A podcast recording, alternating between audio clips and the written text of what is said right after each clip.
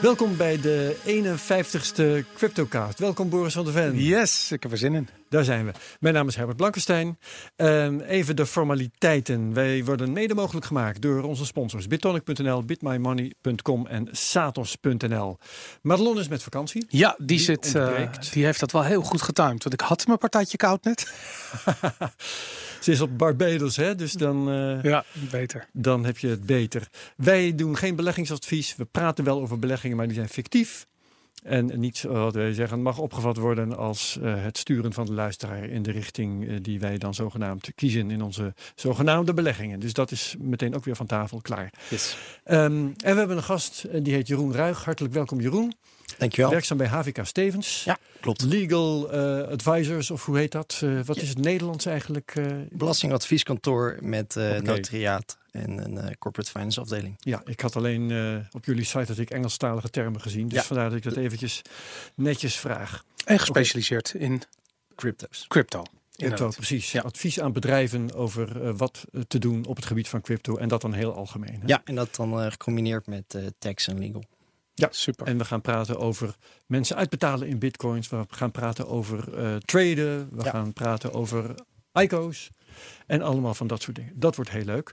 Um, voor we daarover beginnen, uh, kom ik nog even terug op een rode draad van alweer een hele tijd geleden. Ik had er een tijdje niks aan gedaan. Maar de muziek, hè? Ja, muziek ja, ja. over bitcoin. We hebben al van alles gedaan op dat gebied. En een twitteraar, ik ben helaas vergeten wie het was. Maar hopelijk weet degene het uh, zelf nog die dit gaat horen. Hier is een, uh, een vind ik zelf, prachtig nummer. Dat heet Because I Bought High. Voor een schiet van de lach. Voor als je het origineel kent. Lost on my feet, man. Luister. Well, money. The Bitcoin was up. What can I say? Het is wel grappig, want ik ken het origineel dus niet. Dus okay. ga jij me straks uitleggen. I was gonna hold her to the moon. Until I bought. Was gonna buy me a Lambo too. Until I bought My Honda's still jacked up. And I know why. Why, man? Because I bought high. Yeah. Because I bought high. Uh-huh. Because I bought high. All my friends made some cash. I thought I would try. Come on. Ja, nou, zo gaat dat dus. Ze moeten er zelf ook om lachen. Ja, het origineel is van Afro Man. Because I Got High. Ik Because die I kent. got high. Oh, Ja. wauw. Nee, ja, ik ben niet op de hoogte Het is van dat soort echt dingen. een stoner nummer van hier. eh, Ja. tot- ja, Ik vind het ook heel leuk gedaan. Ja, nee, het is fantastisch. Maar als je het origineel kent, ze hebben, ze hebben letterlijk alles eh, nagedaan. Maar daar zit al heel veel sarcasme en humor in. Ja. eh, waarbij het leven een beetje heen voorbij gaat omdat je high bent. En, Ja, nu, ja, ja, bought high. ja, geniaal. Leuk, leuk. Oké, ehm, we zetten het geheel wel eventjes in de show notes. Hè? Dus ehm, Ja. wie behoefte heeft om dat in zijn geheel af te spelen, die kan dat straks in zijn eigen tijd gaan doen. Oké, ehm, ons nieuws. Ja, zeker. Boris, wat heb jij voor nieuws? Ik heb eigenlijk twee berichten. En eentje, dat is niet echt nieuws, maar dat is een eh, artikel wat eh, onze favoriete Bitcoin-journalist Aaron van Weerdem hier een aantal afleveringen te- geleden te gast heeft geschreven. En eh, hij doet dat voor bitcoinmagazine.com. Daar Hij-. Daarom inderdaad. En heel crypto Twitter eh, begon een staande ovatie uit te delen voor zijn artikel over Taproot en Merkle trees. En dat zijn onbegrijpelijk ingewikkelde ehm, eh, technieken die een soort van smart co- contracts en vervolgens eh, extra privacylagen in Bitcoin mogelijk maken. Ja. En hij legt het hele ding legt hij uit in, nou, laat het 500, 600 woorden zijn. Op een manier waarop iedereen het kan begrijpen. En ehm, ik weet dat ik voor het eerst een video zat te kijken van een presentatie over eh, Merkle trees. En ik, volgens mij de presentatie duurde 50 minuten of zo. En ik begreep er echt helemaal niets van. Ik heb hem twee keer gekeken. Ik heb echt mijn best gedaan. Ik snapte er niks van. En ik las dit artikel en ik had echt zoiets van... Aaron is hier zo ontzettend goed in. Dit is Ja. fantastisch. Dus ehm, ja, we zijn allemaal heel erg blij met Aaron van Weer... omdat hij dit eh, artikel eh, geschreven heeft. Dus het is niet echt nieuw. Het is volgens mij twee weken geleden gepubliceerd. Maar we zetten het eventjes in de show notes. Want ja, dit, dit zijn het soort artikelen die je moet lezen... om te begrijpen waar Bitcoin eh, het aankomende jaar naartoe gaat. En, Wat er gaande is. ja, wat er, waar er aan gewerkt wordt. Dat is Ja. er namelijk zo interessant eraan. Verder had ik nog een echt nieuws nieuws eh, bericht. En dat is namelijk dat eh, duidelijk werd dat Iran terugkomt op haar besluit om bitcoin te verbieden. En, Kijk. Ja, heel erg interessant. Eh, Iran heeft overleg gehad met Rusland. Er gaan hele hardnekkige geruchten de ronde dat er in Rusland toch wel serieus wordt nagedacht over het minen en het faciliteren van miners en het omarmen van cryptocurrencies. Zeker in het licht van de, ehm, de economische blokkade die Amerika natuurlijk heeft ingesteld. Iran zit in hetzelfde schuitje. En eh, ja, ze zijn tot de conclusie gekomen dat cryptocurrencies eh, uitermate geschikt zijn om de SWIFT eh, te omzeilen. En SWIFT is een internationaal ehm, systeem om betalingen te faciliteren. Een bedrijf die dat, die dat doet vanuit België, geloof ik. En dat ehm, natuurlijk heel erg onder het juk van Amerika ja, zijn, zijn regelgeving doorvoert. Dus Iran heeft gedacht van nou, die bitcoin ban, we die maar eens eventjes opheffen. Want dat in ieder geval is dat voor onze bevolking een manier om met crypto in aanraking te komen. En te beginnen ehm, te leren hierover. Want we hebben gewoon als land meer kennis in huis nodig. Dus dat, is een, ehm, dat zijn van die dingen waarvan ik zoiets heb van dat is een teken aan de wand. En als je dit, eh, als je dit namelijk voorbij ziet komen, dan weet je dat er eigenlijk op de achtergrond al veel grotere plannen zijn, veel ambitieuzere plannen. Ehm, ja, er staat iets te gebeuren rondom, ik denk Bitcoin, maar in ieder geval crypto, in een internationale setting. Raken dit soort dingen bij jou een snaar, Jeroen? Ehm, nou, het is natuurlijk zo dat, ehm, dat er genoeg bedrijven zijn die kijken naar een snellere manier van betalen. Ehm, dus dan wordt er ook naar cryptocurrencies gekeken. En niet zozeer eh, door blokkades, ehm, maar wel om de betalingen sneller te kunnen doen of eh Ja, goedkoper te kunnen doen. internationaal dan vooral, Ja. vooral hè, denk ik. Ja, internationaal. Ah, wa- waarom ik het ook zo leuk vind, is omdat je eigenlijk ziet dat eh, betalingen eh, we krijgen een politieke lading. Dat zie je in het geval van zo'n boycott hè, van Iran. Van dat is eigenlijk een ja, totaal het is politiek en heeft gevolg voor betalingsverkeer. Maar je ziet het ook op microniveau. Dat zie je met Patreon bijvoorbeeld, waar eh, bepaalde ehm, eh, contentmakers van afgeschopt worden. Dave Rubin was bijvoorbeeld eh, Ja. behoorlijk in het nieuws, eh, maar ook Jordan Peterson, geloof ik. En sommigen vertrekken uit eigen beweging trouwens. Daarom Om inderdaad. reden. Ja, die gaan weg. Omdat Mastercard dus heeft ingegrepen bij Patreon en gezegd heeft van deze personen willen we niet meer supporten. Bizar, want dat Ja. betekent dat gecentraliseerde eh, payment providers eigenlijk vrijheid van meningsuiting beginnen te doorkruisen.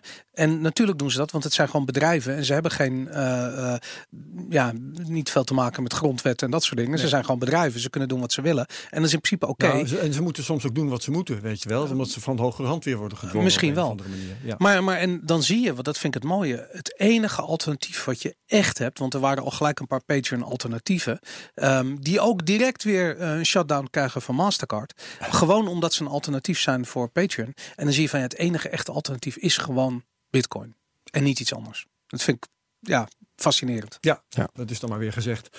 Ehm, Jeroen, wat is jouw nieuws? Eh, mijn nieuws is eigenlijk ook eh, van twee weken terug. Alleen eh, aangezien het niet zo vaak voorkomt dat de minister iets over crypto's uit, vond ik het alsnog een nieuwtje. Zeker op het gebied van de belastingheffing is het al een tijdje stil. Eh, maar nu heeft de minister aangekondigd dat, nou, dat de Belastingdienst bezig is met het opleiden van mensen in zaken cryptocurrencies. Ook om beter te begrijpen en beter te kunnen opsporen. Nou, die duiding eh, hebben ze ook een beetje gegeven op de, de site van de Belastingdienst. Dus ze zijn er druk mee bezig en dat eh, was voor mij wel een, eh, een goed nieuwtje. Heb je enig idee hoe zo'n opleiding eruit ziet? Nee, geen idee hoe Wat ze voor soort doen. kennis hebben die mensen nodig? Nou, mensen bij de Belastingdienst, en dat geldt eigenlijk ook voor mijn eigen vak, moeten het op hoofdlijnen eh, kunnen snappen. Wat is er gaande bij een bedrijf of bij een particulier? En wat is een crypto? Wat zijn de verschillen tussen verschillende crypto's? Ehm, Ja. Dat is wel echt iets wat ze, de basiskennis over een technologie of een eh, crypto moeten ze wel echt weten. Ja. Interessant. Heb je zelf verder ideeën over hoe zo'n opleiding zou moeten werken? Je- Ehm, ik denk eh, dat daar een samenwerking ook moet zijn met, eh, met de andere kant, eigenlijk de adviseurs, eh, zoals Ja. mijzelf.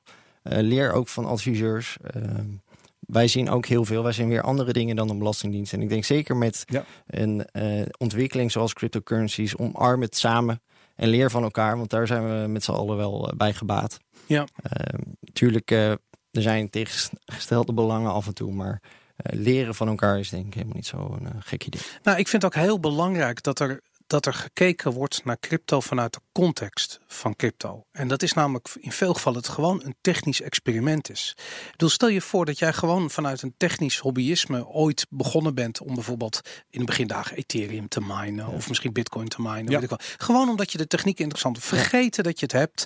Vergeten dat je misschien een keer duizend Bitcoin hebt gemined in, eh, in 2011. Was toen niks waard. Je hebt die computer weggezet op Of het zolder. wachtwoord kwijtgeraakt Eh, en na vijf jaar weer teruggevonden. Daarom, en opeens ben je miljonair. Zomaar. Weet je, ik bedoel, Ja. als je dat vertelt aan iemand, dan denk je, eh, of aan een, aan een belastingdienst, die heeft zoiets van, nou, kom op, zo, wat is dat voor onzin verhaal? Leugens, Ja, en, en het grappige is dat dat zag je natuurlijk eh, vorig jaar heel veel. Eh, mensen die eh, gewoon slapeloze nachten hadden. Ik heb er genoeg gesproken die zeiden van ik, ik slaap niet. Ja. Stel nou dat straks iemand eh, van de Belastingdienst bij mij aanklopt en ik moet uitleggen dat ik van een heel klein bedrag naar een gigantisch bedrag ben gegaan. Door het alleen maar te hebben staan. Ja. ja dat geloven ze niet.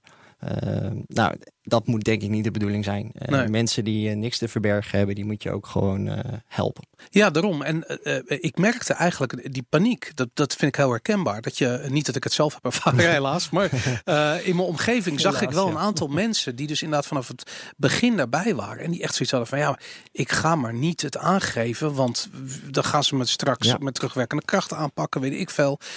Liever hou ik het anoniem en hopen dat ze niet Kijk, achterkomen. Oké, dat kan natuurlijk eh, Eh, je moet het sowieso laten zien. En juist dat mensen daardoor eh, toch zenuwachtig worden. Ja. Ehm, Nou, ik, ik ken een voorbeeld van iemand die eh, ehm, eh, besloten heeft aangifte te doen. Die had behoorlijk wat bitcoin. Hij een huis gekocht, heeft aangifte gedaan.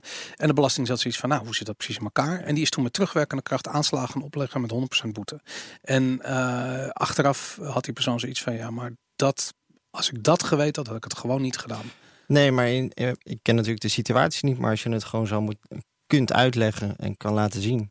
Dan zou, een, eh, zou dat natuurlijk niet eh, terecht moeten zijn. Ja, nee, maar zou niet moeten zijn. En de Belastingdienst, dat is niet de partij waar je eh, in ieder geval op dat moment niet heel erg mee in overleg gaat. Daarom hoop ik dat die kennis bij de Belastingdienst nu wat meer aanwezig gaat zijn. Zodat ze ook begrijpen dat iemand bij wijze van spreken de loterij kan winnen. En dat gaat veel verder dan alleen het aangeven van eh, crypto's natuurlijk. Eh, de kennis gaat, zeker als je kijkt naar bedrijven, eh, hoe om te gaan met crypto's. De regelgeving is er gewoon niet helemaal klaar voor. Nee. Oké. Hey, en, en Jeroen, eh, zeg je dan misschien ook ehm, iemand die in zo'n situatie verzeild raakt, die kan ik redden? Op het moment dat er iets. eh, ehm, er is een heel erg spanningsveld in de fiscaliteit. Op het moment dat het dus fout gaat of er is iets. Ja, dan, dan moet je niet bij me aankloppen. Volgens mij hebben jullie al een keer een gast gehad waar je dat Ja. wel moet doen. Ja, Ehm, en voor mij is het meer het adviseren op voorhand. Eh, en natuurlijk, als er een vragenbrief is van een fiscus, ja, dan, eh, dan kunnen wij dat bijstaan. Maar zodra je daar naar de rechter gaat of iets al, of een eh, andere zaak hebt, dan ben ik niet de juiste persoon. Nee, precies. Maar- Ja, ja, ja. Oké, hey, eh, ik heb ook eh, nieuws. Ik zal net als Boris zal ik er ook eventjes twee tegenaan gooien. Eh, iedereen weet denk ik wel, eh, die regelmatig luistert, dat ik bij wijze van hobby de Petro een beetje in de gaten hou. Yes. En wat ik wel erg grappig vond, er stond een bericht op CCN. Ehm, daar zijn een paar wakkere verslaggevers, of één eigenlijk, Francisco Memoria heet hij. Ehm, is erin geslaagd om Petro te kopen. Wauw. Dus die heeft, eh, eh, is erin geslaagd om de hand te leggen op een wallet. Die heeft eh, Petro kunnen aanschaffen. En die komt dan ook met een stuk met de, met de kop Turns out Venezuela's oil-backed petro cryptocurrency is real after all. Ja, ik heb, een, ik, heb, ik heb een podcast geluisterd van de week die, eh, van Anthony Pompliano, eh, Ja. oftewel Pomp. En die, Ja. ehm, die had daar een Venezuelaan eh, te gast, die in Amerika, inmiddels in, in Amerika werkzaam is. En die vertelde eigenlijk dat technisch gezien de Petro heel erg lijkt op OneCoin. En OneCoin is een scam die er ooit was. En ze hadden een website ook ooit te kopen. En er werd een soort van fictieve koers bijgehouden. Maar er was geen blockchain. En er was eigenlijk helemaal niet een Ja. co- die coin bestond Ze niet. hebben zelfs toegang gehad tot de blockchain, konden andere transacties zien. Oh ja? Dus het is, ja, dat is eh, vrij eh, goed Dus gedocumenteerd. Petro is daadwerkelijk een blockchain. Want dat werd in, dat, eh, in die podcast werd dat nog gezegd Ja. dat dat niet nou zo ja, was. ik, ik neem ook aan dat je alles kunt faken. Hè, als je maar genoeg je best doet. Dus, en ik weet er, dat weet iedereen denk ik ook wel die dit volgt. Ik weet er iets minder van dan jij. Dus ik eh, geef het jou graag een keertje te, ter inzage. Te-. We zetten het gewoon in de show notes natuurlijk. Ja. hè. Dus iedereen die luistert, die kan het bekijken. Ik kreeg de indruk, eh, ook al omdat CCN natuurlijk niet de eerste de beste eh nieuwssite is. Dat, dat ze dit naar eer en geweten hebben onderzocht en dat ze tot de conclusie zijn gekomen dat het een crypto is en dat het een blockchain is enzovoort. Ik zou best wel één Petro willen kopen. Ik zou er gewoon eentje Ja, willen hebben. toch? Gewoon even aan de muur Ja, of Want zoiets. straks zegt Maduro weer, hij is toch bijna in Ja. vier, keer zoveel, vier keer zoveel waard. Dat heeft hij al het lijkt me ook gewoon grappig. Het is zo'n bizar project. En dat, ja. Ik heb wel begrepen, ook uit die podcast, en ik weet niet in hoeverre dat allemaal eh, heel geloofwaardig is. Het- die jongen klonk heel, eh, had, alsof hij veel kennis had. Maar hij zei dat Venezuela ook geprobeerd heeft om eh, olievoorraden te verkopen aan zowel Rusland ehm, als nog een ander land, eh van China volgens mij, eh, waarbij die landen betalen in petro. Dat is natuurlijk het, het, het, het hele idee, dat ze dus Ja. die dollar eh, omzeilen en dus zelf een eigen manier krijgen om, eh, om, om, om geld eh, op te halen. Ehm, en dat is niet gelukt. Zowel Rusland als China hebben geweigerd om die petro te Dat kopen. niet, jongens. Ja, hebben ze gewoon Ja. geen zin in. Een scamcoin. Dat, Ja, olie genoeg te koop. Dus daarom, dat, inderdaad. Ja, nee, maar die geluiden, er is geen blockchain en zo, die heb ik natuurlijk ook voorbij zien komen de afgelopen tijd. En dit artikel zegt, nee, wij hebben bij nader inzien gezien dat het allemaal wel zo is. Ja. Maakt het natuurlijk geen bona fide coin Nee. met al die willekeurige waardeveranderingen. Maar dit eh, onderdeel, de, die techniek daarachter, die hebben ze blijkbaar wel gezien. Het is een grote stap, want ik volgens mij eh, een maand of twee geleden, toen hebben we het hier over gehad, en toen was het nog niet eens technisch. Toen crashte de site als je daar kwam. als een soort JavaScript bug, daar liep je tegenaan. En eh, het tweede wat ik had, Ja. dat was, eh, er is op ehm, 4 februari, als ik het goed heb, ik neem even de microfoon mee. Eh, pam, pam, pam, 4 februari organiseert Rutger van Zuidam, die we kort geleden in ehm, eh, de Cryptocast hebben gehad, een evenement.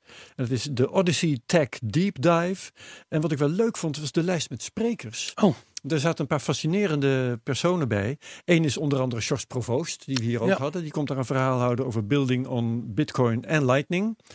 Ehm, wie er ook komt is Jutta Steiner, van C- de CEO van Parity. Die komt een verhaal over Ethereum houden. Oké, En dat is fascinerend, want Parity heeft nog steeds wel iets uit te leggen. Eh, het lijkt me wel, ja.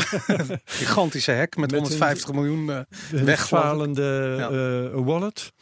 En ehm, even kijken, Erik Laan komt daar en die ken ik. Ik maak ook een podcast over ruimtevaart, Space Cowboys, voor wie het interesseert. Erik Laan is eh, iemand die in de ruimtevaartbusiness werkzaam is. En die eh, houdt een praatje onder de titel How to Use Blockchain and Satellite Networks. interessant. En dat vind ik ook interessant. Ja. En de, de laatste, en eh, die zal jij niet kennen, maar dat is iemand die ik, even rekenen, bijna 30 jaar geleden heb geïnterviewd. Hoog in een boom in een Indonesisch regenwoud. Vet. Willy Smits, die in Indonesië, hij is zelfs al Indonesiër geworden. Het is een Nederlander die hier ooit aan, in Wageningen is afgestudeerd in de bosbouw. Ja. Is in Indonesië bezig met eh, bosherstel en ecosystemen en wat niet allemaal. En die houdt een verhaal Scaling Wildlife Protection and Regenerating Rainforest. Ik heb geen idee wat over geprobeerd te lezen. Wat dit nou met blockchain en Hij dat gaat vast zaken- een ICO doen en geld ophalen. het heeft, de eh, de- ja, ik denk dat het meer met kunstmatige intelligentie te maken heeft dan met blockchain. Maar ik vond dit, deze lijst met sprekers vond ik zo aardig dat ik dacht, ik Ja. ga toch even melden dat ik dit interessant vind. Klinkt heel goed. Waar is het? Ja. Eh, Eh, ik dacht in Den Bosch. Oké.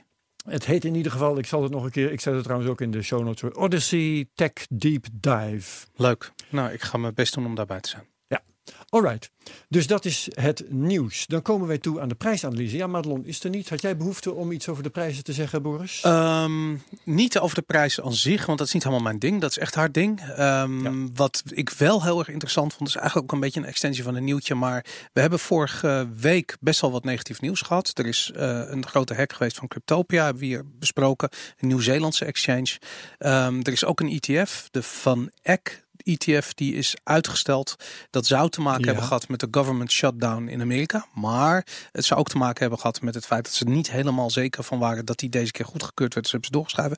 Nou, dat zijn eh, twee soorten nieuwsberichten die normaal gesproken de prijs eh, van big crypto in het algemeen en bitcoin in bijzonder geen goed doen. Omlaag zouden jagen. En ja. ehm, wat bleek, het had nagenoeg geen ehm, invloed op de prijs. En er is een oud gezegde in aandelenland. En dat is dat als slecht nieuws de prijs niet verder naar beneden krijgt. En goed nieuws de prijs niet verder omhoog krijgt. Dan hebben we de bodem, respectievelijk de top, bereikt.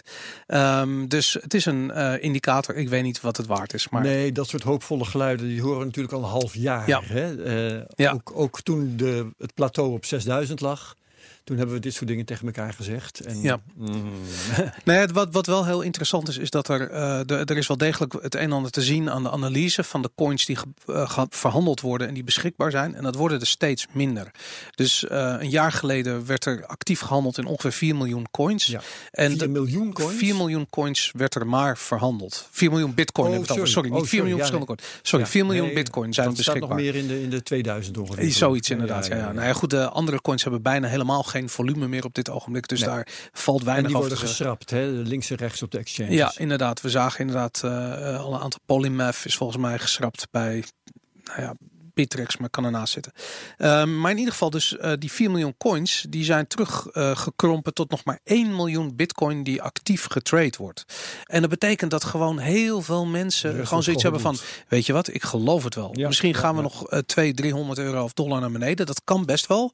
Eh, maar eh, dat risico, eh, het risico dat, die, eh, dat ik daarin meega en vervolgens een pomp naar boven mis eh, van Precies. 1000 dollar is, is, die is zo groot. ik, ik hou mijn coins. Dus dat betekent dat er steeds meer hodlers komen, steeds meer partijen die ehm, eh, zitten aan de zijkant van eh, de markt. Dus je ziet op dit ogenblik dat Tether de nummer 5, nummer 4 coin zelfs dat is in market cap. Ja, maar dat betekent dat er dus miljarden in dollars eh, klaar staat om in crypto te vloeien zodra die gaat. Dat. Ja, En dat betekent mensen verwachten dat ook. Ik bedoel, je gaat niet je geld in Tether houden als je verwacht dat de prijs naar beneden gaat. Want dan uh, je, gaat klaarstaan als je verwacht dat de prijs naar boven gaat. Dus er zijn allemaal van die, van die tekenen, van die indicatoren van nou, het zou best wel eens kunnen dat er, dat er iets gaat gebeuren. En dat wil echt niet zeggen dat we morgen naar de 10.000 gaan. Nee. Maar dat er gewoon een, een langzaam een beetje een, het einde in zicht komt van die, van, die, van die keldering van die prijzen. Dat is aannemelijk. Nou, dat klopt. Hè. Eh, Per definitie, elke keer dat de koers daalt, komen we dichter bij de bodem. Dat is in elk geval zeggen. Dat is zeker waar. Ja, en, en waar dit mee aan doet denken trouwens, dat is dat uh, Tommy Lee, dat is een van de mensen die tot vorig jaar begin december bleef roepen dat we de 25.000 nog zouden halen voor de jaarwisseling. Ja. Die zegt nu nog steeds dat, um, dat we dit jaar dan maar de 25.000 zullen halen. Ja, ik vind het altijd grappig. Je krijgt wel veel aandacht als je dat doet. Dus als ik nou zeg van we gaan dit ja, jaar 100.000 dollar. Kan iemand nou nog uh, zijn eigen geloofwaardigheid serieus nemen? Ja, maar stel dat we de 25.000, stel dat dat dan gebeurt. wil je toch gezegd hebben? Ja, dat heb je toch gezegd.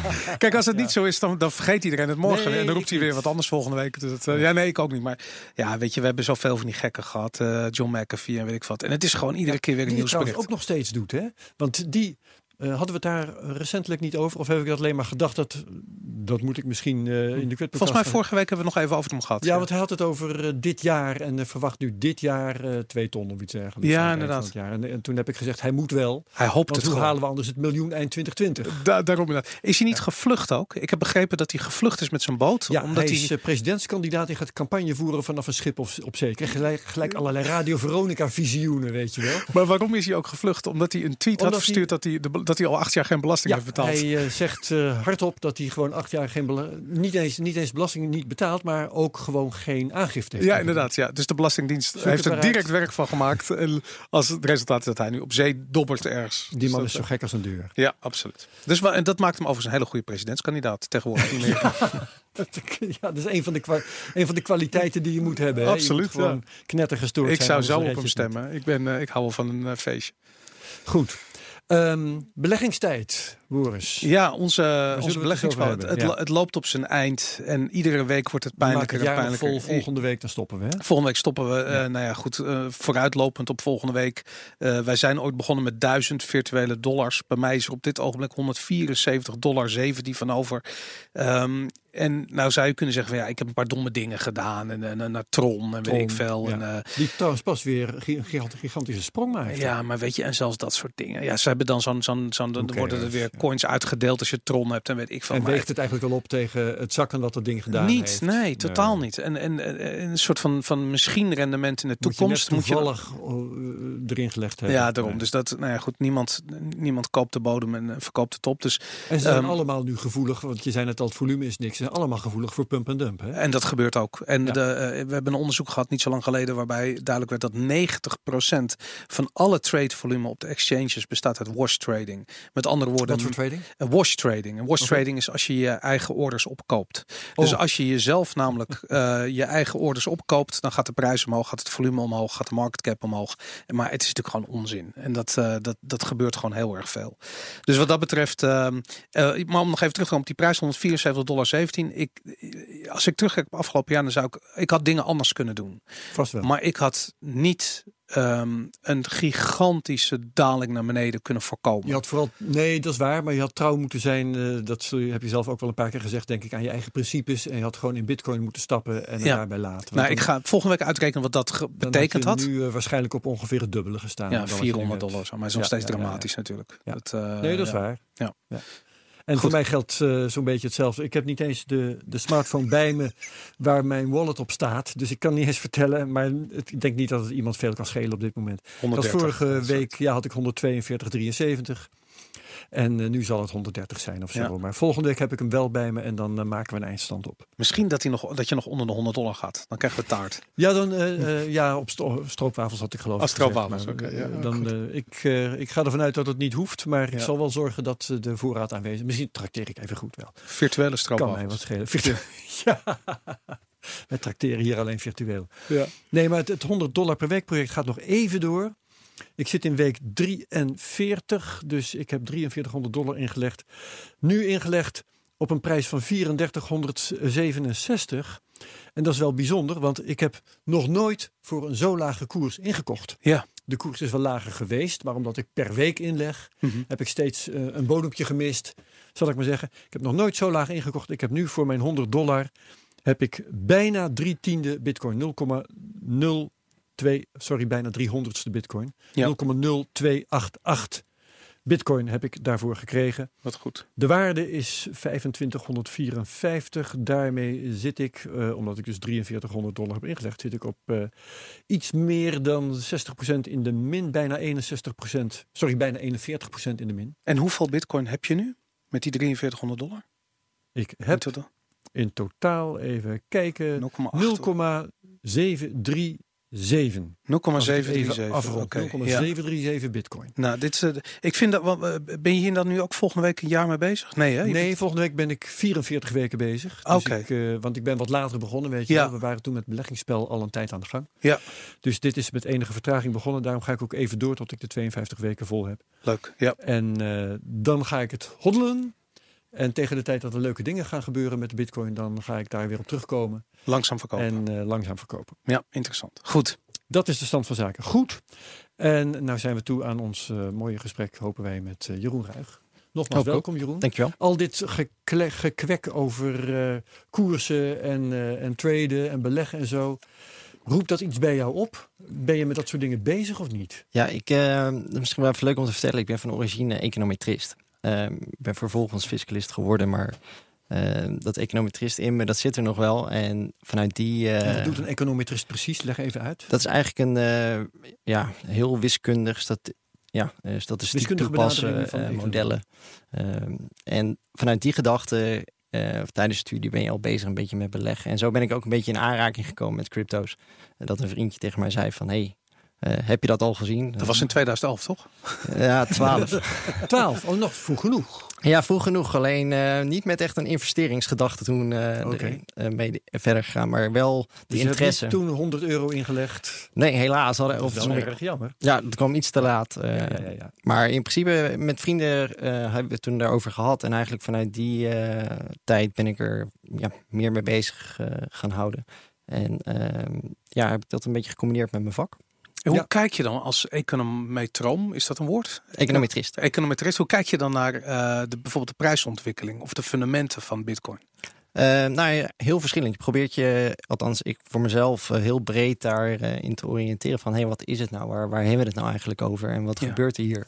Eh, en als je dan die prijsstijgingen zag, dan dacht je wel, hoe kan dit? Ja. Ehm, en dat is dan wel leuk. eh, op een gegeven ogenblik combineer je dat met je werk en krijg je eigenlijk de mensen, de succesverhalen komen langs. En dan denk je, ja, had ik maar. Hè? Ja, Zo kijk je er dan precies. ook wel een beetje naar. Eh, maar aan de andere kant, ehm, daardoor is het heel erg interessant. Van wat gaat er gebeuren? Ehm, en nu voor mezelf, als ik kijk wat er nu gebeurt, de goudzoekers zijn er misschien een beetje uit. Eh, maar professionele mensen of partijen blijven over. En dat vind ik Ja. wel echt een hele interessante ontwikkeling. En, en, en die denken nu, eh, het wordt tijd om in te stappen. Ja, je, je hebt heel veel verschillende partijen, denk ik. Partijen die eh, echt op het beleggingsniveau nadenken. Maar dat betekent niet echt zozeer instappen, want in een bewegende markt kun je altijd verdienen. En ehm, Ja, ja. het hoeft dan- niet per se alleen maar omhoog Dan te denk gaan. je aan, aan tradingbots en zo. Ja, in ieder geval traden als zodanig. Ja, zeker. Ja, ja, ja. En ik weet, mag jij vanuit jouw beroep eh, je daar zelf ook mee bezighouden? Of eh, zijn, want we, hè, als, als journalisten, sommige journalisten die mogen dat niet. Als ze in vaste dienst zijn bij, eh, bij een krant of zo, dan mogen ze vaak niet beleggen. Zeker niet in de aandelen waar ze zelf over schrijven. Ja, Hoe zit dat met jouw beroep als jij eh, adviseert? Nee, wij, wij adviseren. Wij, ik ben helaas niet de adviseur eh, om, van Bitcoin. Maar ja, die hebben ze waarschijnlijk ook niet. Ehm, dus, eh, en ik ben geen accountant, dus dat scheelt ook een hele hoop. Dus je mag wel. Ik mag wel dingen doen. Ja. Wat voor soort eh, klanten krijgen jullie? Dat is heel erg eh, wisselend. Eh, we zien, als je een beetje kijkt naar het verloop over de afgelopen jaren, want we zijn er nu al een tijd mee bezig. Eh, in het begin zag je voornamelijk eh, ja, particulieren. Die kwamen met de vraagjes van, hey, hoe moet ik dit eigenlijk aangeven? En eigenlijk de, de zorgen die jij in het begin al even op eh, noemde van, hey, ja, als ik dit aangeef, wat dan? Eh, nou, daar begon het mee. En langzamerhand zag je dat bedrijven dat ook wel interessant vonden. Ehm, om te beleggen in eerste instantie. Eh, maar dat ontwikkelt zich ook. En nu zie je eigenlijk dat hele grote professionele partijen zien dat de markt professionaliseert. En Ja. durven nu hier ook eh, wat mee te doen. Eh, maar daarnaast is het ook gewoon, het wordt gebruikt in de, in de alledaagse onderneming. Eh, dus niet zozeer alleen maar handelen of traden, of, eh, Ja, maar echt gewoon gebruiken. In, En in, je, je noemde net ook al internationale betalingen. Ja, internationale betalingen bijvoorbeeld. Daar het wordt gaat het echt gewoon, serieus in gebruikt. ja, Dat- het gaat dat een stuk waar. sneller als jij Ja. een, een heel internationaal concern hebt. En ehm, je, ja, je geld eh, komt bijvoorbeeld uit een ander continent. Dan is het wel fijn als je dat allemaal snel Ja. kan Dat, verplaatsen. vind, dat is dan toch best wel een verrassend geluid. Want iedereen weet dat dat kan natuurlijk. En, en eh, eh, veel mensen hebben het ook wel eens gedaan. Ik heb ook wel eens internationaal eh, een bitcoin gebruikt om iets te betalen. Ja. Maar eh, dat, dat je vaststelt dat bedrijven dat gewoon, eh, nou, ja, bij wijze van routine, zeg maar, gebruiken als betaalmiddel. ja, nee, dat, dat, hoor je niet zo vaak. nee, en het is ook, moet ik eerlijk toegeven, wel nog een beetje in de kinderschoenen. Althans, Mhm. wat ik zie. Ehm, maar de vragen komen wel op. En er zijn wel veel bedrijven die erover nadenken. En dat is natuurlijk ook wel een ontwikkeling die je dan ziet van oké, ehm, Want dat gebeurde eerder niet. Nee, die vraag kreeg je niet. En wat ik heel erg merk is dat eh, cryptocurrencies hebben natuurlijk in de markt, maar ook bij de instanties, een beetje een negatief eh, karakter. Ehm, Ja. Als je zegt dat je ermee bezig bent, is eigenlijk, eh, ja, sta je 1-0 Wel, achter. kun, je, kun je daar iets over zeggen? Want ik, ik, ik, zie, ik zie dat ook wel, maar ik zie onderscheid. Hoe ervaar jij dat? Ehm, nou, ik zie vooral als je het überhaupt, ja, überhaupt cryptocurrencies, eh, dat je daar zegt mee bezig te zijn, dan is dat iets, oh, eventjes eh, kijken of het wel allemaal pluis is eigenlijk. Ben je, Ja. ben je wel zuiver op de graad? Nee, maar op zich is dat helemaal niet erg. eh, want de gevallen die wij behandelen zijn allemaal pluis. Want wij zijn eh, adviseur, adviseur, tuurlijk, en wij ja. mogen geen, eh, ja, niks te maken hebben met eh, ja, zwart geld of wat Nee. dan ook. Dus dat doen wij niet. Dus wij doen ons onderzoek ook heel erg goed. Ehm, maar op het moment dat je daar dan mee bezig bent, wil je wel als ondernemer daar wat mee kunnen doen. Eh, Even heel simpel. In principe, een normaal natuurlijk persoon in Nederland heeft eh, crypto, heeft een investering gedaan, heeft daar Ja. meer dan de belastingvrije voet eh, Ja. inmiddels in vergaard. Ja. Eh, dat wordt toch gewoon aangegeven in box 3 en klaar. Nou, dat is even de vraag hoe je eraan bent gekomen. Kijk, Oh. er zit best wel wat onderscheid in. En dit zijn ook een van die punten waar de onduidelijkheid zit. Ehm, ja, in Nederland kennen we een boxensysteem. Dus nou, arbeid, inkomen of eigenlijk gewoon vermogen. Ehm, als ik het gewoon heb, eh, heb eh, en ik heb er niks mee gedaan, dan zegt de Belastingdienst op zijn site zelf van nou, dan is het gewoon vermogen klaar. Ja. Maar wanneer het overgaat naar box 1, zoals we dat dan hier in Nederland noemen, ja, dat is geen eh, één scheidslijn. En, en kun je me wat voorbeelden geven wanneer het overgaat naar box 1? Nou, zoals de Belastingdienst het zelf zegt, is het van nou, als het een combinatie wordt van winstverwachting met arbeid en alle activiteiten die je daarvoor doet. En dat is natuurlijk ontzettend vaag. Ja, maar Ja. dat klinkt alsof als je trader bent, Ja. wat iedereen is natuurlijk, eh, Ja, en als het je uitkomt. nou, Nou, ja, die, iedereen. nee, die heb je zeker. En eh, daarom zit er ook een bepaalde vorm van een onzekerheid in ehm, waar je nou in zit. Maar ehm, Ik weet, eh, er is recentelijk weer zo'n discussie geweest over eh, belastingtarieven in Nederland. En Ja. één ding wat eh, altijd heel erg veel ondernemers en vermogende mensen in Nederland een doorn in het oog is, is het fictief rendement waarover een bepaalde vaste hoeveelheid belasting wordt betaald. Ja, Nou, als er iets zo is fictief, wij, wij hebben het fictieve beleggingsspel, we kunnen Ja. zien wat daar gebeurt. Er wordt uitgaan van een fictief positief rendement in cryptocurrency tegenwoordig. Je kan, bijna, je kan het bijna omdraaien. je? je kan uitgaan van een fictief negatief rendement. Volgend jaar weer anders ja Dat snap ik, maar da- daar zijn ook al wel procedures over gevoerd eh, op hele andere terreinen dat dat te hoog zou zijn. Maar goed, dat Maar ik bedoel, in principe, het klinkt raar, maar als je bij wijze van spreken in 2015 wat bitcoin hebt gekocht en je hebt daar voor een paar duizend euro ingestoken, dan is het denkbaar dat je in eh, de 2017 op de top van de markt misschien wel een miljoen hebt. Vervolgens op 1 januari, want dat is de pijldatum, Ja. word je aangeslagen. Ja. Vervolgens zien we in 2018 die prijs met eh, eh, in- bij veel altcoins 90 plus procent dalen. Ja. Je moet aangeven eh, uiterlijk 31 maart 2019. Dan moet je dus eh, over, die, eh, over dat jaar, die, die pijldatum 1 januari 2018, moet je dus in april 2019 belasting gaan betalen. Ja. Over een miljoen euro, even, Ja, even. Nee, hypothetisch zien. Terwijl je waarschijnlijk niet meer dan nog 10.000 euro over hebt. Ja, dat, dat, is, dat zou zeker kunnen dat dat het geval is. Maar, Maar- dat geldt ook voor andere vormen Maar- van beleggen. Maar eh, dat Ook voor zo- aandelen, stel dat je aandelen hebt gekocht in een, een of ander bedrijf. En op 1 januari waren die een miljoen waard. Het bedrijf gaat failliet. Ja. Aan het eind van het jaar heb je nul. Dan moet je toch, neem Ja, ik aan, dat klopt. Jeroen, eh, over dat miljoen ja, belasting kijk, het voelt eh, dan een beetje vreemd. Alleen het, Dat dat is nou eenmaal het ja. systeem wat we nu hier hanteren. En Ja. dan is eigenlijk meer de vraag van, hey, ehm, ehm, zit ik daarin? In box 3, dus word ik belast over mijn Ja. vermogen en wordt dat fictief belast? Ja, nou ja, dan is dit het geval. En dan staat Ja. tegenover, Boris, dat het omgekeerde ook mogelijk is. Hè? Dat als een aandeel of een coin de lucht ingaat, Ja, dan heb je dat miljoen, terwijl je maar belasting hoeft te betalen over 1000 euro. ja nee, maar dat betaalt ja, daarop betaal je die belasting over die miljoen alweer. Ja, tenzij je hem soms- hebt uitgegeven. Soms heb je een jaar later nog Dat is Aan het die ding. Lamborghini uit Maar het, iedereen eh, is een hotline, niemand doet dat Het is, natuurlijk. hè. precies, het is Ja. aan iedereen. Kijk, en waar, waar je vrij in bent, eh, eh, ik ga het even opnemen voor de Ja, Belastingdienst. Hè? Stel dat je het je overkomt, dat je op 1 januari een miljoen hebt. Mhm. Eh, dan kun je natuurlijk ook tegen jezelf zeggen: Oké, eh, 1 januari is die pijldatum. Eh, over 16 maanden, april eh, eh, van het volgende jaar, dan moet ik dus over dit miljoen belasting gaan betalen. Dus ik cash even dat bedrag. Ja, je maar bent vrij om dat te doen. in een, in een, maar dat, dat, dat ben ik met je eens. En in de aandelenmarkten is dat ook heel gebruikelijk. Het probleem is dat je hier te maken hebt met een gigantische groep amateurbeleggers. die zojuist eh Ja. 80% gains hebben gezien. En die, of wat zeg ik, eh, 400% Mhm. eh, eh, Ja, de dollartekens in de ogen. Daarom, en die allemaal, denken ja. dat er nog een keertje. Maar dat is geen excuus. Nee, ik begrijp ook dat het heel leerzaam is. En- Alleen, en ik, ik zeg dan ook heel streng, eventjes nogmaals, hè, advocaat, van de, advocaat van de Ja. Ehm, je wordt geacht de wet te kennen. Ja. Ja, nee, duidelijk. Ja, en eh, als je hem niet kent, dan eh, mag Regels, je bellen. regels. Dan, dan heb ik even een andere vraag aan je. Stel je voor, hè, gewoon, eh, ik, ik, heb, ik heb namelijk, om, eh, eh, omdat ik wist dat je ging komen, heb ik een aantal eh, eh, situaties. eh, eh, Ja, ik heb een beetje rondgevraagd Ja. in de omgeving van wat. ehm, fictief persoon, laten we hem Herman noemen. Ja. Die eh, heeft een BV en die besluit op eh, 31 december ehm, 2017, top van de markt, besluit een schuld die hij nog open heeft staan aan zijn eigen BV eh, te voldoen met Bitcoin. Ja. Dat besluit hij echter eh, voor de sluitingsdatum van de eh, aangifte. eh, Ja. Dat is ergens ver in 2018.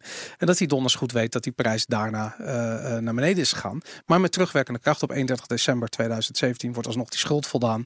En eh, dat gebeurt doordat de bitcoin over wordt gemaakt en op naam wordt gezet van die BV voor de prijs die geldt op 31 december 2017. Als je dat zo hoort, wat denk je dan?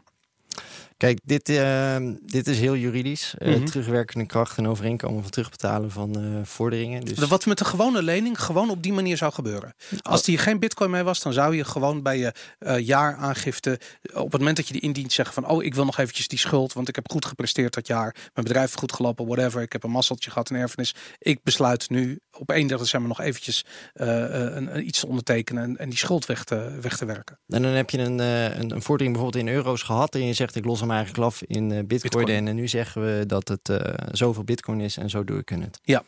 Ehm, ja, in principe heb je dan je vordering gewoon voldaan. En eigenlijk zit het probleem dan aan de andere kant. Want Bij de Belastingdienst. Nee, bij de, de, Tegenpartij. de tegenpartij, want die krijgt veel minder. Die Maar dat- nu maar dat- bitcoins die heel erg weinig waard zijn. Ja, maar dat is je eigen bedrijf.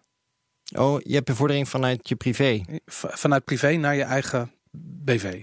Eigen bedrijf, holding, Kijk, whatever. eh, kijk, de Belastingdienst zegt op het moment dat ik eh, wat eh, doe eigenlijk, in, in hele algemene zin, hè, er zijn wat uitzonderingen, maar in hele algemene zin gezegd, als ik een transactie doe, of dat nou voor de BTW is, of dat nou voor loonbelasting is of iets, dan geldt het moment van de transactie de waarde van die crypto. Ja. En als dat is 31-12-2017, dan geldt die waarde op dat moment. Ja. Ehm, Prima. en of je dan misbruik maakt van de wet, ja, daar. Het is een beetje voorkennis, niet meer of minder dan dat. Ja, dus Kijk, je dat zou, dat aan- zou je adviseren aan een, eh, aan een slimme ondernemer. Nou ja, adviseren. Kijk, eh, jullie eh, gaven al aan, ik mag geen beleggingsadvies geven op de radio. Nou, ik mag geen belastingadvies geven op de radio. Eh, dus advies kan ik niet geven, maar. Maar een beetje een gedachtenlijn van, kijk, op het moment dat ik iets doe, moet ik in principe op dat moment kijken naar de, de waarde op dat moment. het is verdedigbaar, laat ik het zo Als je, als je het zelf verdedigbaar kan maken, Ja. ehm, dan kan de Belastingdienst daar nooit later van zeggen. Als je een blijkbaarstempel hebt, dan is een boete heel erg onwaarschijnlijk. En, en dat is eh, in het algemeen ook waar. Hè? Want er is een, eh, een antwoord geweest van staatssecretaris eh, Snel, heet hij geloof ik, op, eh, op Kamervragen. Ja.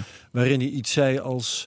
eh, hij, hij vertrouwt op het inzicht van de belastingplichtige. Ja, Kun jij dit eh, beter verwoorden dan ik het doe? Ja, nou dat was vorig jaar en daarom eh, begon ik mijn nieuwtje ook, eh, omdat er weer wat berichten waren. Het, het Ja. is heel lang stil. En je merkte gewoon dat ze niet zo goed wisten wat ze ermee aan moesten. En op zich snap ik dat ook wel.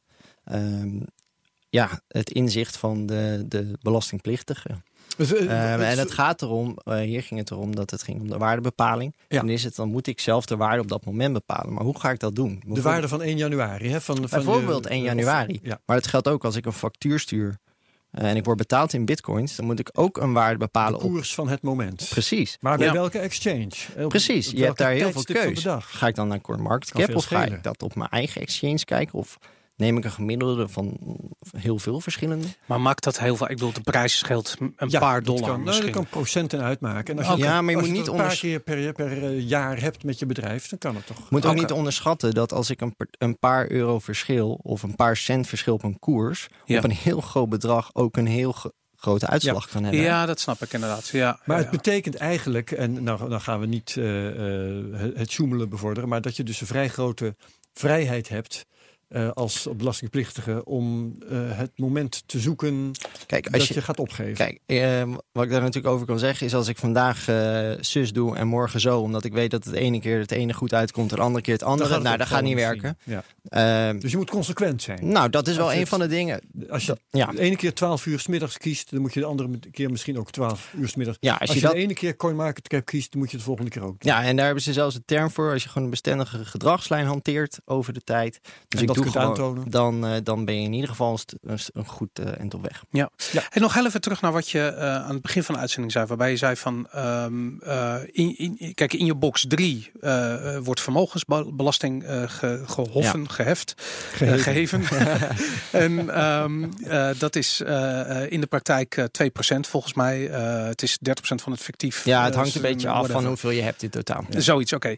Ehm, jij zei van het is mogelijk om die inkomsten naar je box 1 te krijgen op het moment dat er arbeid tegenover staat. Nou ja, te krijgen, het is gewoon, het is of box 1 of box 3. Het is niet een keuze. En wat is het en- voordeel van box 1?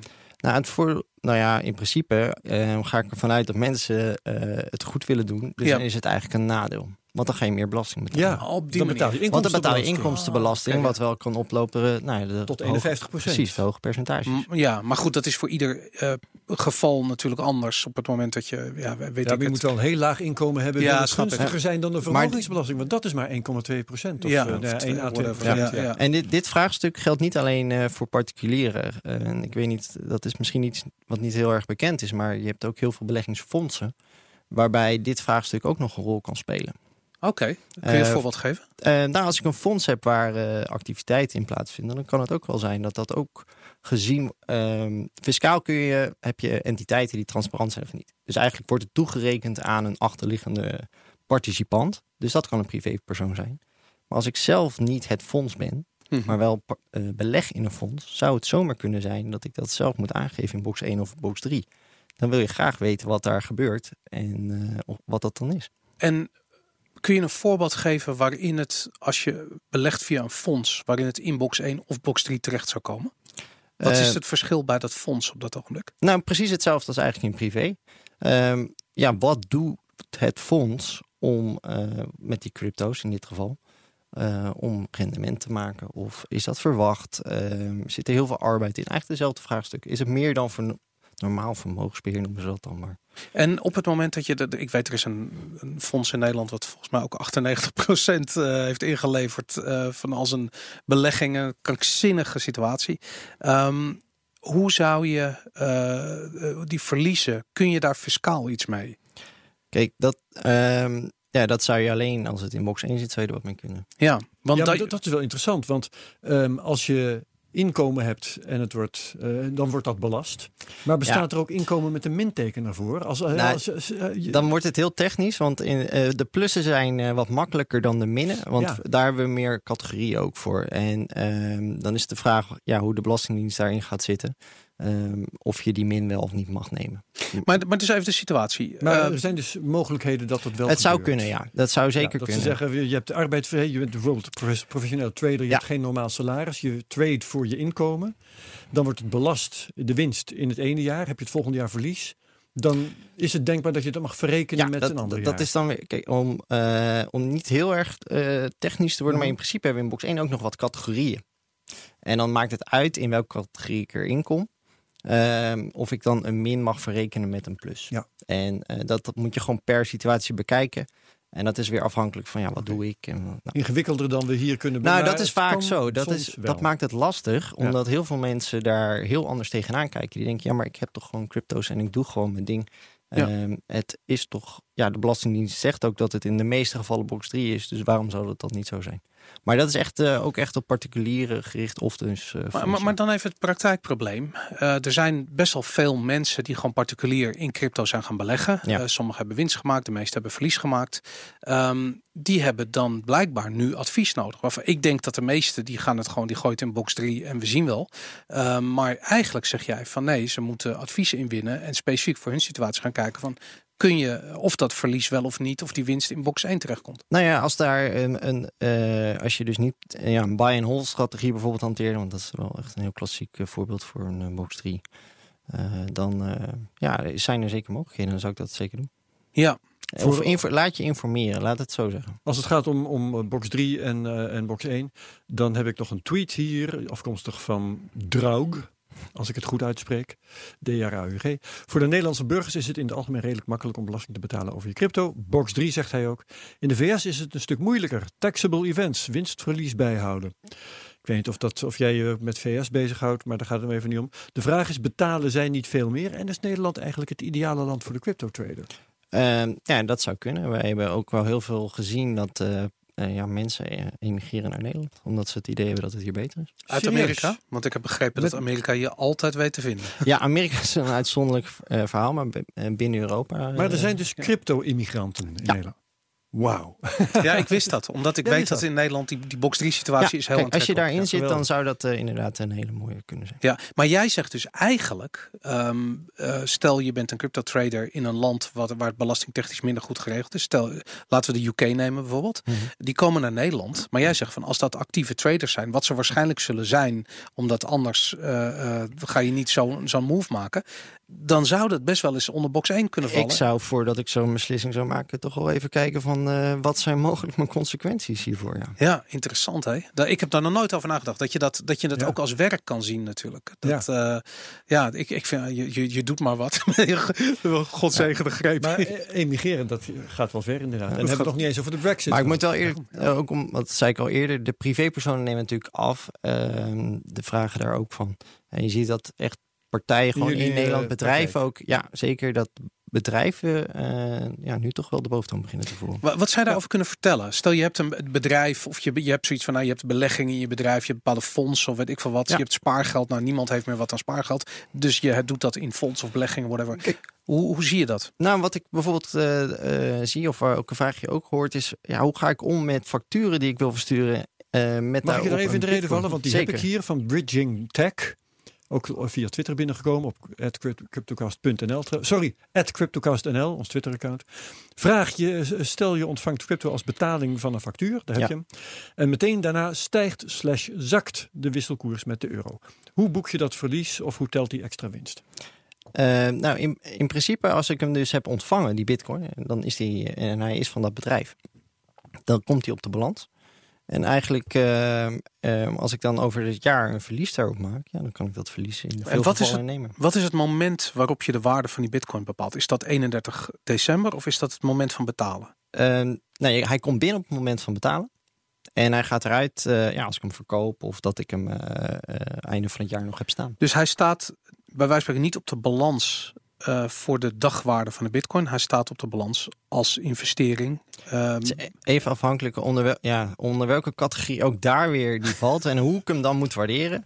wat zou je eh, aanraden? Ja, ik, nou, dat advies belast- is lastig. Maar Ja, wat de Belastingdienst bijvoorbeeld zegt, in de meeste gevallen zal het eh, worden gezien als een vlottende activa. Dus een, bijvoorbeeld eh, of een, eh, een voorraad zou ook nog kunnen. En daar zie je ook Ja. weer zeg maar wat de Belastingdienst. Het, ja, Maar dat verrast mij wel een beetje. Want ehm, ik had steeds begrepen dat, dat je als je ehm, omzet had in bitcoins, dat je die meteen moest omrekenen in euro's. En Dat mocht je Toch wel. ja, je moet er meteen omrekenen. Ja. Dus, maar dat betekent dat je niet bitcoins als zodanig op je balans hebt staan. Eh, nou, sterker nog, als ik gewoon betaald word in euro's en ik geef ze niet uit, dan komen er ook euro's op mijn balans. Dus als ik word betaald in bitcoins, komen die Maar, er ook op. en dan even deze situatie. Ehm, je, je steekt als bedrijf, eh, ik zeg, je koopt voor 10.000 euro bitcoin. Ik Ja. zeg maar wat. Op dat ogenblik staat er voor 10.000 euro bitcoin op de balans. Ook al is die bitcoin eh 5 euro nog maar waard. Of ook al is die 100.000 euro Ja, waard. dat Maakt niet uit. Er staat 10.000 op de balans. Ja, nee, Maar dan moet ik wel waarderen.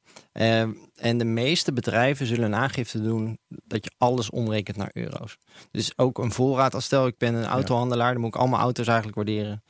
Er is een heel mooi eh, voorbeeld van Bitmain. Die zijn dan wel in Hongkong eh gevestigd. Maar Mhm. die hebben volgens mij voor een gigantische, wat 200 miljoen of zoiets, misschien zelfs wel een miljard, ik weet niet, 700 miljoen Bitcoin Cash op de balans staan. En de werkelijke waarde van die Bitcoin Cash is volgens mij een fractie van dat bedrag. Maar ze gaan een IPO doen Ja. en ze hebben dat bedrag nog op de balans staan. En het wordt gepresenteerd als waarde wat in het bedrijf zit. Nou, het is Ja, niet is liquide. Ja, ja, nou ja, goed. Is dat fraude? Ja, het is Hongkong-regels. volgens mij zijn ze nog strenger dan eh, hier zelfs. Dus die hele IPO is volgens mij van de baan. Maar Hm. ehm, dat is een goed voorbeeld van hoe eigenlijk eh, ja, de top van de markt gebruikt wordt om de waarde van een bedrijf kunstmatig omhoog te eh, pompen voor een IPO.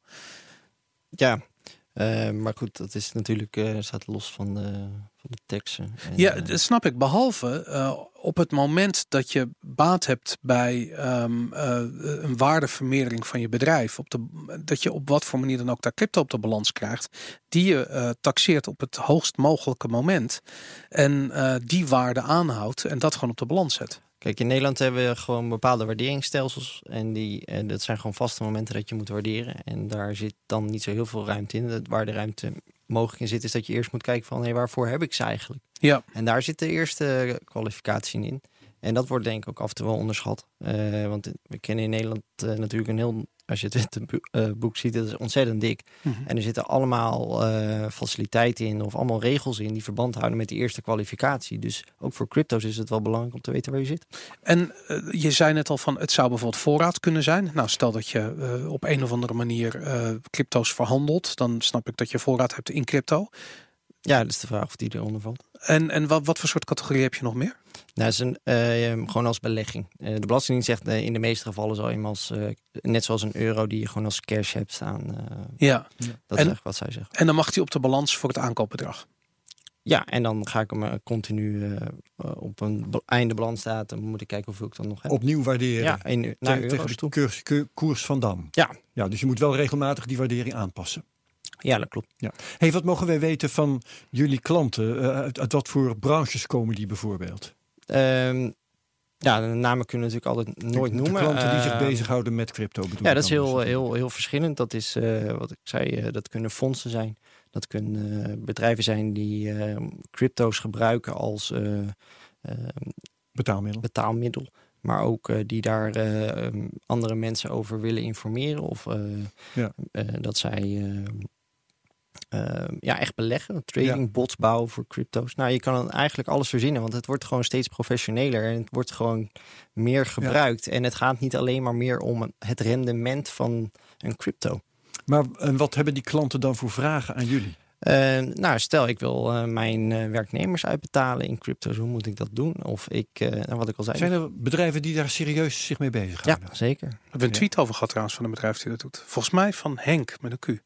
Oké, die gezien? Dat heb ik, nee, die heb ik gemist. Nou, die ga ik even bijzoeken. Ja, dan. doe dat. Kun, je, kun jij ondertussen even uitleggen wat de valkuilen zijn bij het iemand zijn salaris betalen in crypto? Ja. Eh, nou, het is eh, volgens de Belastingdienst een eh, uitbetaling in natura. Dus dan heb ik weer dat In waarderingsvraagstuk. natura, dus als we, als we bij wijze van spreken kamelen krijgen. Ja, eigenlijk wel. Een bakker die zijn eh, personeel broden meegeeft naar huis. Ja, dus dan hebben beide Als partijen, voor, en vooral de ontvangende partij, partijen, denk ik, die hebben het waarderingsprobleem weer. Eh, ja, de, de, het bedrijf moet ook eh, in eerste instantie eh loonbelasting afdragen. Ik heb Dus- hem gevonden. eh, Henk zegt, Henk met de Q zegt bitwage.com faciliteert tussen aanhalingstekens deels het uitbetalen van loon en freelance fees in crypto. Faciliteert. Ja, ik weet niet precies wat dat daaronder Nee, geen idee. Dat, Want ik weet dat bijvoorbeeld eh de Internet Archive, dus dat is een, ik denk een stichting of zo in de Verenigde Staten, die biedt zijn medewerkers ook de mogelijkheid om salaris te ontvangen in Ja, crypto. Maar dat vol- goed, is volgens mij de eerste die ermee kwam, dat was volgens mij een voetbalclub uit Gibraltar. Even, eh, in eind 17 of begin 18. Ja, ja, Turkije of zo. pin me er niet op vast. Ja, Gibraltar. Oké, maakt niet En daar, eh, daar hebben ze ook hun eh, spelers gingen ze uitbetalen in crypto. En toen was het echt eh, eh, hot nieuws. En eh, kwam het overal voorbij van hé, dat kan toch niet. En nu zie je toch echt dat ook hier in Nederland het gaat gebeuren.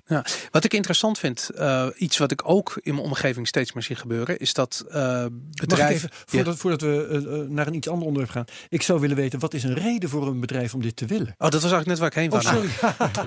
Eh, ik ken namelijk een aantal bedrijven die hun medewerkers over de hele wereld hebben zitten. Ja. En steeds meer bij banen die schaars zijn, programmeurs bijvoorbeeld, Ja. hele goede designers. Je ziet het bij veel game development bedrijven. Die hebben gewoon over de hele wereld medewerkers zitten. En die beginnen steeds vaker in bitcoin uit te betalen, omdat het gewoon makkelijk is. Ja. En eh, die, wat ik zie is die hanteren de dagwaarde van de, stel ze betalen op de 24ste, dan is de waarde, kopen ze ook die bitcoin op de 24ste, maken hem direct over. Ja. En eh, daarvoor komt het gewoon op de balans staan. Maar niet als uitbetaling in natura. Dat weet ik namelijk heel zeker. Dus ik ben heel benieuwd waarom dat. ehm, Nou, maar dan waarderen ze hem toch ook nog in euro's? ja, Ja, en daar heb je hem eigenlijk al. Oh, daar gaat het om. Daar gaat het om. Je gaat Ja. hem gewoon her... eh, je En pakt ze niet de het waarde. Natura omdat het eh, officieel geen geld is. Ja, oké. maar inderdaad, de, de loonbelasting die erover betaalt, alles, dat blijft allemaal blijft hetzelfde. allemaal hetzelfde. En dat, dat is met alles zo. Eh, de regels liggen er, alleen je moet hem even vertalen naar, Ja. naar de crypto. Dus het, is, de crypto het is net zoiets als dat je in marsrepen betaald zou worden. Het wordt gewoon omgerekend Ja, in zijn. Ja, Precies. Ja. Dan wil ik toch liever kamelen, denk ik. Ja? Uitstekend, Boris. Dat gaan we voor je regelen. hey, ehm, Jeroen, jij vertelde ook dat, eh, dat jullie nog steeds eh, adviezen verstrekken over ICO's. Eh, nou, dat, er dat er eh, bedrijven over nadenken. Over en, nadenken. Ja, Dat is al en iets voorzichtiger. Ja. ja, het, eh, het werkelijk uitvoer. Volgens mij was er eh, eind vorig jaar een onderzoek geweest dat, waaruit bleek dat er maar 5 miljoen was opgehaald Ja, in het is Nederland voor ICO's. Was echt ontzettend gelopen. laag. Ehm, maar je kan natuurlijk ook eh, het anders vormgeven. Als ik eh, kapitaal nodig heb, dan kan ik natuurlijk dat ook eh, ja, via de ouderwetse weg doen. Maar ik kan het ook doen door middel van een ICO. En dat kan ik heel Mhm. selectief aanbieden. Dus dat het niet heel publiekelijk wordt. Maakt dat uit? Nou, ik denk dat dat misschien voor, voor bedrijven zelf wel interessant kan zijn. Van, nou, een soort marketing tool Ja. om een ICO te gebruiken. Ja. Ehm, maar dan is de vraag van hoe dat kwalificeert eh, belastingtechnisch. Want er zijn zoveel verschillende tokens. Ehm, en als ik dat geld dan uiteindelijk ontvang, moet ik daar dan belasting over betalen? Het is een investering, zou je zeggen. Ja, maar dan moet wel de token zo zijn ingericht dat het bijvoorbeeld geen utility token is. Dat is wel- Oh, terwijl juist iedereen krijg- utility tokens aan het doen is, zodat ze in Amerika geen problemen hebben, hebben ze dan in Nederland wel je kan als, als ik er echt iets voor terugkrijg, een goed of iets, ik krijg er daar recht op, dan... dan Dat is gewoon zou- 21% btw. Precies, daar Ja. hebben we en. BTW-vraagstuk en we hebben een, een vennootschapsbelastingvraagstuk. Maar als ik het kan kwalificeren als kapitaal, Of Dan- donaties, of weet ik veel. dan zit ik in een hele ander verhaal. En dat is natuurlijk ontzettend interessant en daar kijken wij ook wel veel naar. Ja, Spannende vragen. wat grappig. Ehm, Ja. Ik heb nog een hele andere, want eh, we hebben het al gehad over eh, box 1 en box 3. En eh, nou ja, als je actief trade en je hebt geen andere inkomsten, dan zou het wel eens box 1 kunnen, box 1 kunnen zijn. Hè? De, ja, zelfs eh, ook al heb je an- andere werkzaamheden. Hoeveel uur moet je er in de maar- week eh, daarin steken? Ja, dat is niet. Nee, je kan niet zomaar zeggen zoveel uur. Het is eigenlijk, ehm, en dat maakt het zo ontzettend ingewikkeld. Je moet kijken naar het geheel. En als ik eh, maar één ding. Verhouding tussen verschillende Precies. En als ik Podcast doet op de radio bijvoorbeeld. dan ga je de verkeerde kant op. Nee. Ehm, maar de vraag waar ik naartoe wilde is, eh, nou eh, ben ik niet zozeer een trader, maar ik heb een trading bot lopen. Eh, Ja. Dus ik, ik, doe er geen, ik steek er geen werk in. Er komt wel geld uit. Die bot dat is- zeg ik dan eventjes, hè, fictief. Ja. Want hoe dat met mijn, mijn trading bot staat, ik heb er lang niet naar gekeken. Ik weet het niet. Slecht excuus. je weet. ik weet het echt niet. Nee. Maar goed, we hebben natuurlijk wel onze vermoedens. Maar dit allemaal terzijde. Ja. Hoe zit dat? Nou ja, ook hier weer is het eh, echt afhankelijk van hoe zit die bot in elkaar, hoe is die bot tot stand gekomen en Serieus, moet ik dat dan allemaal... ja, ja. en eh, het wordt steeds makkelijker en dat maakt deze wereld natuurlijk heel anders. Eh, alles wordt sneller, alles wordt toegankelijker. maar wat wil de belasting dan weten van de trading bot waar ik toevallig mee in zee ben gegaan? waarmee je in zee bent gegaan, dus dan heb je hem niet zelf gemaakt. Nee, nee. Ik heb hem als ik- ingezet. Kijk, dan hebben we weer een hele andere situatie. Oh jee, ja. kijk, dus dat maakt het zo ontzettend lastig. En Geweldig door, de, door internet en eh, nu ook deze met crypto's is het gewoon ontzettend lastig als je een particulier bent of een klein bedrijf. Want je, je hebt eigenlijk vraagstukken die gelijk zijn als bij een eh, multinational. Maar, Ja. eh, Maar- maar- ik ga internationaal ga ik handelen bijvoorbeeld hè, als, Ik- als, als ik- een ja, klein ja. bedrijf. Dan moet ik daar dus ook de regelgeving die voor eigenlijk geschreven is voor hele grote bedrijven moet ik aan gaan voldoen. Maar, Maar ik wil je, nee, ik wil je even bij dit onderwerp houden. Want, Ja. want eh, wat wil de belasting... hè, eh, wat is er aan de hand als ik zelf een tradingbot heb gemaakt? En wat is er aan de hand als ik eh, alleen maar een tradingbot op het web inschakel? Ehm, als je hem gewoon inschakelt, dan, dan is het, ja, durf ik wel te zeggen. Is er minder in- arbeid aan de hand? Ja, zeker.